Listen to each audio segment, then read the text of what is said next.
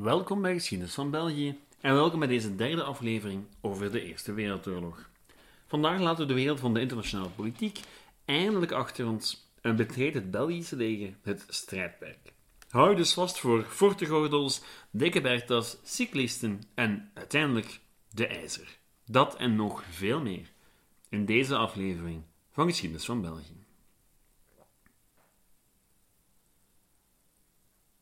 Laten we beginnen met enkele korte mededelingen. Allemaal kort, maar het zijn er wel een heleboel. De volgers van de Facebookgroep weten het al, maar vorige week kwam er een interview online met uw dienaar. Niet op deze podcast, maar die van trouwe luisteraar Kenneth Soete. De podcast noemt De Automaat en een linkje vindt u in de descriptie. Het interview is absoluut een aanrader, al is het maar omdat ik er een heleboel vragen beantwoord over mezelf en de podcast. En jawel, u krijgt zowaar een achtergrondverhaal van waar ik eigenlijk vandaan kom, want blijkbaar deel ik relatief weinig over mezelf met jullie. Voor zij die net als Kenneth meer willen weten, is er nu dan ook een 50 minuten lang durend interview. Er is ook nog steeds de Facebookpagina, voor je op de hoogte wil blijven van dit soort zaken, en beluister ook zeker het interview van vorige week met Veerle Lambert over de Gulden Sporenslag en publieksgeschiedenis in het algemeen. Wat feedback over dat soort interviews is trouwens ook altijd heel handig. Eind deze maand heb ik trouwens een interview met professor Anne-Laure van Bruane van de UGent. Het zal vooral gaan over de beeldenstorm en cultuur in de middeleeuwen en de vroegmoderne tijd. Alle vragen over dat onderwerp zijn ook meer dan welkom op geschiedenisvan@outlook.be of via de messenger op Facebook. Oh, en er is ook een nieuwe video op het YouTube-kanaal over de Belgische Revolutie. Voor de meesten van jullie zal dat niks nieuws zijn, doe niet voor degenen die naar Waarom België geluisterd hebben, maar het is dan ook bedoeld voor een iets breder publiek. Want ja, ik blijf proberen om geschiedenis tot bij meer mensen te brengen. Oké, tot daar de promo van deze week. Voordat we aanvatten met het verhaal van de dag, nog één korte mededeling. Stukken van deze aflevering zijn misschien niet geschikt voor gevoelige luisteraars. Niet dat ik opnames van stervende soldaten laat horen of zo, maar ja, ik beschrijf bij momenten gewoon een heel onaangename realiteit. Ik laat die er niet uit, want wel, oorlog is nu eenmaal vreselijk. En het loont nooit om dat te vergeten. Want laat me eerlijk zijn, dit is geen al te aangename aflevering. Vandaag zien we hoe het Belgische leger initieel heldhaftig probeert stand te houden, maar uiteindelijk de wijk moet nemen. En eigenlijk was het van in het begin voor iedereen al duidelijk hoe het zou aflopen voor het Belgische leger. Met alle problemen die ik al beschreef in de vorige afleveringen, was de kans uiterst klein dat het de Duitsers lang tegen zou kunnen houden. Daarvoor was het materiaal te oudbollig, de recruten niet genoeg getraind en de forten niet stevig genoeg. En toch koos de Belgische legerleiding ervoor om actief weerstand te bieden. En niet, zoals de Duitsers gehoopt hadden, enkele schoten te lossen en vervolgens de Duitsers gewoon te laten passeren. Feit was dat de Belgische overheid maar al te goed wist dat de Britten en de Fransen eraan kwamen. En hoe langer ze de Duitse opmars konden vertragen, hoe groter de kans dat het Duitse plan zou falen. U weet wel, het von Schlieffenplan, dat Frankrijk zo snel mogelijk wou uitschakelen vooraleer de Russen hun troepen in stelling hadden weten te brengen in het oosten. En zo dus sprak Albert I op 4 augustus het parlement toe. Het is geen korte toespraak, maar het toont onmiddellijk al hoe België zichzelf zal zien tijdens en na de oorlog. Nooit sedert 1830 heeft een ernstige uur voor België geslagen. De ongeschonden toestand van ons land wordt bedreigd. De kracht van ons recht, de sympathie van andere naties voor België, de noodzakelijkheid voor het evenwicht binnen Europa van België's zelfstandige bestaan, doen ons nog hopen dat de duchtende gebeurtenissen zich niet zullen voordoen. Vanaf nu zijn onze jongeren te been, vastbesloten met de spreekwoordelijke hardnekkigheid en koelbloedigheid der Belgen, het in gevaar verkerende land te verdedigen. Het ogenblik voor daden is aangebroken. Ik heb u bijeengeroepen ten einde aan de wetgevende Kamer de kans te geven zich aan te sluiten bij de roep van het volk. In een gevoel van zelfopoffering, dringend zult u de nodige maatregelen voor de oorlog en voor de openbare orde nemen. Mijn bestuur en ikzelf, wij stellen het volle vertrouwen in de bevelhebbers van het leger en in zijn soldaten. nauw aansluiten bij de bevolking en erdoor ondersteund, is het staatsbestuur zich ten volle bewust van haar verantwoordelijkheid. Het zal haar verantwoordelijkheid op zich nemen, tot op het laatste. Zo een vreemd land ons grondgebied schendt, zo zal het alle Belgen verenigd vinden rond de soeverein, die nooit zijn grondwettelijke eed zal verbreken, en rond de regering, die het vertrouwen van de hele natie geniet. Ik geloof in onze bestemming. Een land dat zich verenigt, dwingt eerbied af. Dat land gaat niet ten onder. God zal met ons zijn in deze rechtvaardige zaak, mijn heren. Leven het onafhankelijke België. Goed. Daar voel je eigenlijk al de contouren van Brave Little Belgium. En als dat idee al bestond voor het eigenlijke wapengeweld, wel, op het einde van deze aflevering zal het idee van het arme, kleine, moedige België, dat dapper weerstand bood tegen een wrede grootmacht, pas echt ingang gevonden hebben. Bij de Belgen zelf en elders in de wereld. Want wat er aan zit te komen, en waar deze aflevering in grote mate over gaat, is The Rape of Belgium. Wat ons tot het dorpje Gemmenich brengt, waar op de ochtend van 4 augustus, rond 20:08, de eerste Duitse verkenners de grens oversteken. Iets na 10 kwam de eerste Belgische soldaat om het leven. En de Duitsers vonden bij hun inval 3 grote hindernissen op hun weg. Niet zozeer dat Belgische leger zelf, maar vooral de versterkingen waarin dat leger zich verschuilen kon. Met name de versterkingen van Luik, Namen en Antwerpen. Alvorens de aanval op die forten te kunnen inzetten, moest men natuurlijk wel de Maas overgeraken. En daar begon de ellende. De ellende voor de Duitsers, maar vooral ook voor de Belgische burgerbevolking. Concreet bij Visé, een klein stadje aan de Maas. Visé werd de eerste zogenaamde martelaarstad. En dus is het misschien wel de moeite om wat daar gebeurde kort onder de loep te nemen. Want wat in Visé gebeurde, zou herhaald worden in tientallen gemeenten. In totaal sneuvelden in de beginfase van de oorlog zo'n 5500 burgers. Van Balen tot Francorchamps, van Sint-Truiden tot Dinant. En dat gebeurde vanaf die 4 augustus tot begin september, min of meer. Over de bekendere en grotere namen, zoals Dinant, Luik en Leuven, hebt u misschien al gehoord, maar uiteindelijk vielen de meeste burgerslachtoffers in kleine dorpen en gehuchten. Dus het is wel de moeite om één van die gehuchten uit te lichten. In dit geval Visé, want ja, dat was gewoon het eerste geval. En in de verhalen over Visé zullen heel wat vluchtelingen naar het westen laten reizen, of naar het noorden, naar Nederland toe, of naar het zuiden toe, naar Frankrijk. Visé ligt aan de Maas, aan een brug meer bepaald. Een brug die vlak voor de aankomst van de Duitsers opgeblazen werd door de Belgische genie. Het Belgische leger had zich aan de overkant van de rivier opgesteld en al vlug werd er duchtig heen en weer geschoten, tot de Duitsers uiteindelijk enkele kilometers verderop een tijdelijke brug konden installeren en er voor het Belgische leger weinig anders op zat dan zich terug te trekken op Luik. De burgers achterlatend. Nu, op zich had dat niet zo'n grote ramp moeten zijn. De burgers waren er zich immers van bewust dat, voor hen althans, de oorlog voorlopig gedaan was. En ze waren klaar om zich aan te passen aan dat nieuwe leven. De burgemeester had al opgeroepen om alle wapens af te geven op het gemeentehuis, zodat niemand beschuldigd kon worden van verzet. En toch zou het niet goed aflopen met Visé. Al vlug werden 26 mannen gearresteerd, waarvan een deel gefusilleerd zou worden. Anderen konden nog ontsnappen of werden gebruikt als levend schild en vonden zo de dood door Belgische kogels. En in de dagen die volgden namen de Duitsers alles wat van enige waarde was in beslag, wat echter niet volstond om het stadje te redden. In de nacht van 15 op 16 augustus werd een schot gelost in Visé. En de kans is heel groot dat dat gewoon een Duitse soldaat was die net iets te veel gedronken had. Toch ging men ervan uit dat het Belgisch verzet was. En dus ging men op zoek naar de Belgische schuldigen. Huis na huis werd doorzocht en de inwoners werden ofwel afgeranseld of, in enkele gevallen, doodgeschoten.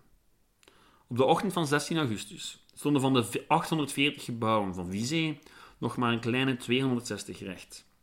En wat overbleef van de mannelijke bevolking werd gedeporteerd naar Duitsland.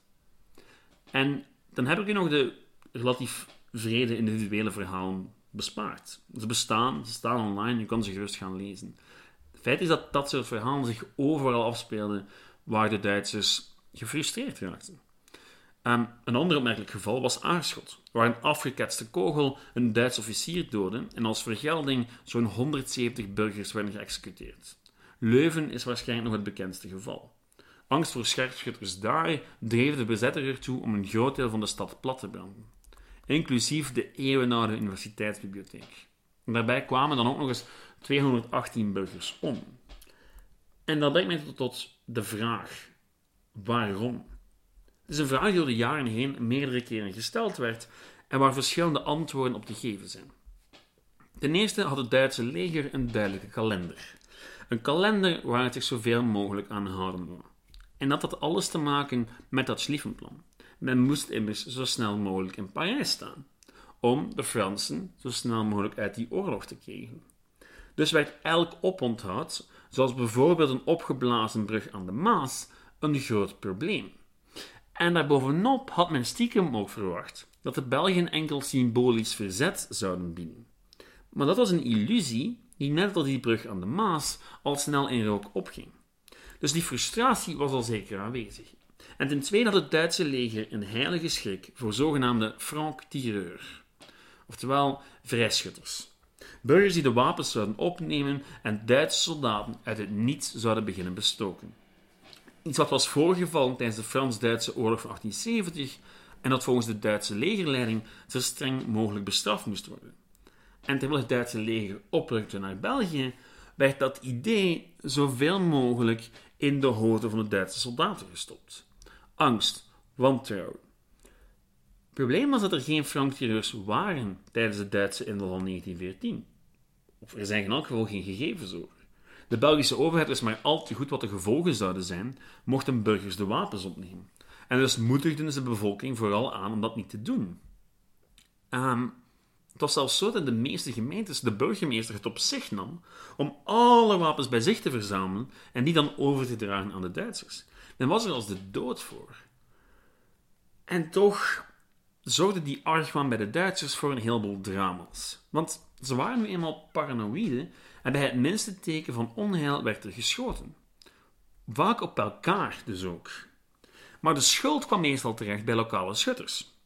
En zo dus ontstond er een klopjacht op franc-tireurs die er helemaal nooit waren geweest. Waarop de burgerbevolking het bekopen moest. Nu, dat was niet het enige waar de Duitsers zich aan te buiten gingen. Belgische burgers werden als menselijke schilden gebruikt en later zouden Belgische arbeiders gedwongen worden naar Duitsland te verkassen. Dus de term Rape of Belgium, die al snel uitgevonden werd voor het gebeuren, die term is redelijk sterk, maar de ellende die de Duitsers aanrichten ook. Het probleem met die term is dat ze helemaal niet neutraal is, of helemaal geen wetenschappelijke term. Het is een propagandaterm. Meer bepaald, een Britse propagandaterm.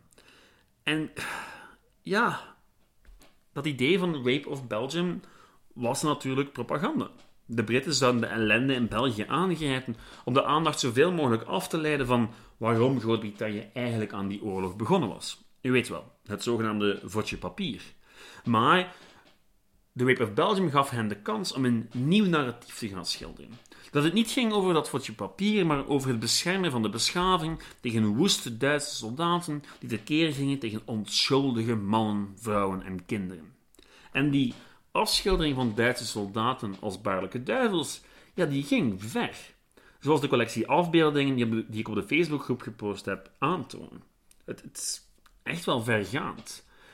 Nu, hoewel de Britten wel degelijk enige zin voor overdrijving hadden, zat er een grond van waarheid in. Zoals later ook aangetoond zou worden. Maar het was net die overdrijving die ervoor zorgde dat er na de oorlog sceptisch omgegaan werd met termen als The Rape of Belgium. En toch is 5500 burgerslachtoffers op een maand tijd veel. Ter vergelijking, in Afghanistan vielen er sinds mei 2021 een 2500-tal volgens de laatste cijfers, opgezocht op 22 augustus. En dat zegt je eigenlijk alles. Er was echt wel iets gaande toen in het oosten van België. Maar dat het uit de context gerukt werd en uitvergroot werd, had ook alles te maken met het feit dat de Britten heel hard de Verenigde Staten mee in de oorlog wilden trekken. Want ze wisten toen al dat ze die waarschijnlijk nodig zouden hebben om de oorlog te winnen. Dus ja, dan gaat vroeg of laat zo'n sceptisch wel groeien. Nu, desondanks dat alles, bleven de Duitse troepen wel oprukken. Want hoewel ik gerust drama na drama zou kunnen beschrijven, moeten we ook het grotere plaatje in het oog houden. Het plaatje van de eigenlijke oorlog. Sinds de Frans-Pruisische oorlog van 1870 was er in België het besef gegroeid dat men zich voorbereiden moest op een buitenlandse inval. Vandaar ook de militaire hervormingen. Maar waar men nog het meest op inzette, waren forten. Forten die de vijand zo lang mogelijk op moesten houden. Meer bepaald fortengordels waarvan de kanonnen de doorgang van elk leger konden belemmeren. Ook het Duitse. Nu, in de realiteit hing het er vooral vanaf of de Duitsers hun zwaarste artilleriestukken hadden meegenomen of niet. Want ja, ze hadden het Belgische leger en de Belgische infrastructuur wel een klein beetje onderschat. Bij het begin van de aanval op Luik bijvoorbeeld bleken de forten serieuze hindernissen te zijn. Maar eens men de zwaarste artilleriestukken, de zogenaamde dikke Berthas, had laten komen, bleken de versterkte muren evengoed van pudding gemaakt te kunnen zijn. En dus viel Luik en vielen alle forten rond Luik. Uiteindelijk zou ook Namen vallen en dus ging de Duitse opmars door. Het Belgische leger deed wat het kon de opmars tegen te houden, maar liet het wijselijk maar zelden tot een openlijke confrontatie komen. Men verdedigde bruggen, verdedigde rivieren, maar eens de Duitsers op het punt stonden om het Belgische leger in te sluiten, trok men zich terug naar het volgende fort, de volgende rivier, de volgende brug, waar men dan weer zo lang mogelijk zou proberen stand houden, zonder het echt tot een openlijke confrontatie te laten komen, want die zouden ze altijd verliezen. Over de hele veldtocht behaalden Belgische troepen maar één overwinning, als je het dat al kunt noemen. Het is de zogenaamde slag bij Halen of de slag der zilveren helmen.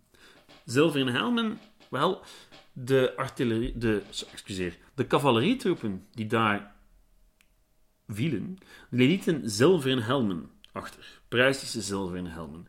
En een analogie met de Godsporenslag, ja, u snapt het wel.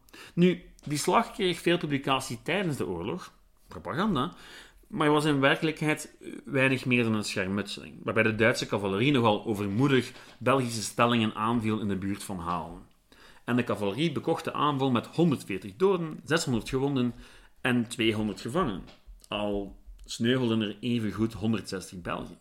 Het was dus een Pyrrhusoverwinning. En niet lang daarna arriveerden de Duitse versterkingen en moest het Belgische leger toch opnieuw terugtrekken, richting Antwerpen. De hoop was dat trage terugtrekken heel systematisch zou ervoor zorgen dat de Fransen en de Britten de kans zouden krijgen om tussen te komen. Want, vanaf 18 augustus was het wel duidelijk geworden dat het Belgische leger haar verzet niet kon blijven volhouden. Men trok zich dus terug op Antwerpen, waar men wachten zou op de komst van de Britten en de Fransen. Britten en Fransen die er wel degelijk aankwamen, maar door de Duitsers telkens teruggeduwd werden. En na de slag bij Bergen, waar men er maar niet in slaagde om door te stoten, werd het sein gegeven voor de grote geallieerde terugtocht achter de Marne. De Marne als in de rivier de Marne, in Frankrijk.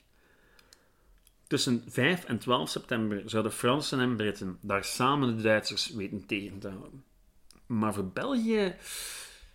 België was het te laat. Wel, grotendeels in elk geval.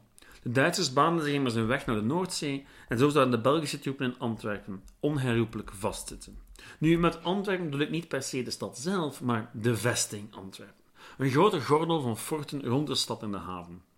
En vanuit die vesting deed Albert I nog 2 uitvallen om de Duitsers het leven zuur te maken. Het gevolg van die uitvallen was dat de Duitsers eind september eindelijk besloten om komaf te maken met het Belgische leger. En langzaam maar zeker viel het ene fort na het andere. En op 6 oktober kwam het orde tot de terugtrekking richting de kust. De Belgische troepen lieten Antwerpen achter. En ze gingen naar de IJzer.